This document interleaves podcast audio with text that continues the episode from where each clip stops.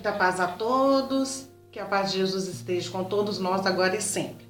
Meu nome é Solange Martos, eu sou uma das colaboradoras do Grupo Espírita Paz. Dando sequência às nossas reflexões diárias do Agenda Cristã do Espírito André Luiz por Chico Xavier, nós vamos falar hoje da lição 37 do livro que é Liberte Sua Alma. Não se prenda à beleza das formas efêmeras, a flor passa breve. Não amontoe preciosidades que pese na balança do mundo. As correntes de ouro prendem tanto quanto as algemas de bronze.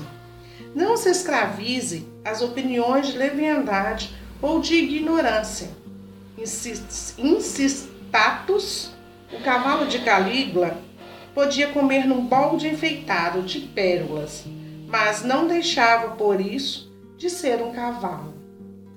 Não alimente a avidez da posse. A casa dos numismatas vive repleta de moedas que serviram a milhões e cujos donos desapareceram. Não perca sua independência construtiva a troco de considerações humanas. A armadilha que pune o animal criminoso é igual a que surpreende o canário negligente. Não acredite no elogio que empresta a você qualidades imaginárias. Vespas cruéis, por vezes se escondem no cálice do lírio. Não se aflija pela aquisição de vantagens imediatas nas experiências terrestres.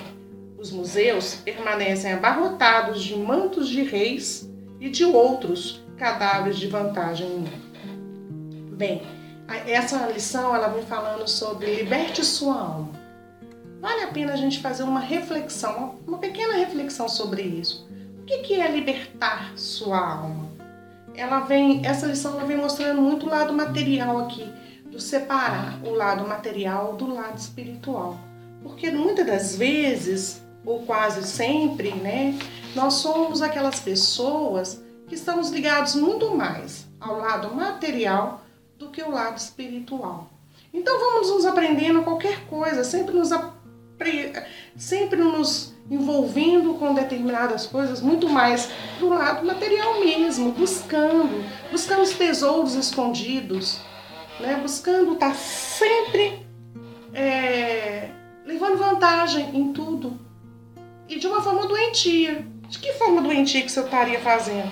Nós deixamos os nossos olhos para o lado espiritual e buscamos o lado material, aonde é, acumular riquezas. Riqueza. É pecado termos dinheiro? Não, não é. Mas é sabermos como utilizar, é sabermos como usar. Porque muitas das vezes eu fico naquela assim pensando, ah, se eu tivesse isso, se eu ganhasse um dinheiro tal, eu ia fazer isso, isso, isso, eu ia comprar aquilo, aquilo, tudo. Não, nós podemos trabalhar, podemos ter o dinheiro, mas não precisamos virar escravos do dinheiro. Escravos das coisas materiais, escravos da riqueza. Estamos em busca, poderíamos dizer aí que nós estamos em busca do quê? Do, dos materiais preciosos, das pedras preciosas de várias as vezes, né? É, adoramos nos vestir de ouro, mas esquecemos do peso do ouro. Como que é isso? Adoramos nos vestir de ouro, mas esquecemos do peso do ouro. Porque a gente ainda é muito materialista que somos, nós damos muito mais valor às coisas que são ricas, né, como ouro, tudo, quer dizer, aquilo que brilha aos nossos olhos, do que a gente buscar o que está opaco. Porque tudo que reluz, é, nós estamos buscando. E esquecemos muitas das vezes, né, que é necessário que, que venha as coisas para nós, mas não precisamos tornar dessas coisas os escândalos da vida, as coisas, é, atribuir tudo isso só ao lado material. Então a gente pode ter as riquezas do mundo e sem ser do mundo. É, é adquirir mesmo as coisas, mas lembrar que aquelas coisas que nós estamos adquirindo, ela tem um peso no material. No espiritual, ela não tem um peso. É, deixarmos de, de ter esse lado egoísta, de posse, que, que tudo que nós temos é, é posse. Não, gente. Nós temos que analisar, de buscar, de, de, de sentir. É necessário termos o material para sobrevivermos? Sim, é necessário. Passamos por, por provações em determinadas, determinadas épocas? Passamos. Mas nem por isso faz com que a gente possa estar tá voltando para esse lado só da riqueza, da riqueza material. Porque a gente tem que voltar para dentro de nós, libertar nossas almas disso mesmo, do, do material e voltarmos para o lado espiritual. Buscando como? É fácil? Não. Ninguém nos falou que seria fácil. É difícil. É, é, é um exercício do dia a dia. Mas é um exercício que nos faz mostrar lá na frente que vai brilhar. Mas vai brilhar o nosso interior, o que está dentro de nós. Por isso que a gente vai analisando. Porque essa questão, essa, essa lição, ela faz a gente voltar muito para o lado material e pensar, pensar realmente o que, que nós estamos buscando. E eu achei muito interessante que algumas frases me chamaram muita atenção. Igualzinho essa, por exemplo, olha, não acredite no elogio que empresta a você qualidades imaginárias. Vespas cruéis por vezes se esconde no cálice do lírio.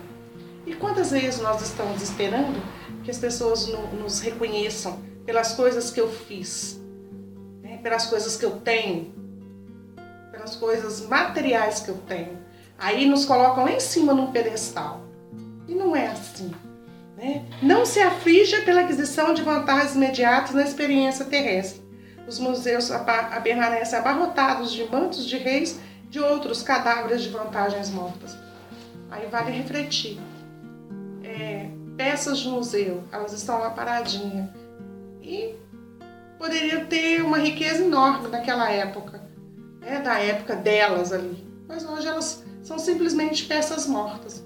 Então, vamos pensar, vamos repensar no que nós fizemos e que nós estamos fazendo. E como é que nós podemos é, libertar essa alma da gente? Né? Como que a gente pode buscar se libertar do, do lado material e voltarmos mais para o lado espiritual. Então, muita paz a todos vocês. Que assim seja.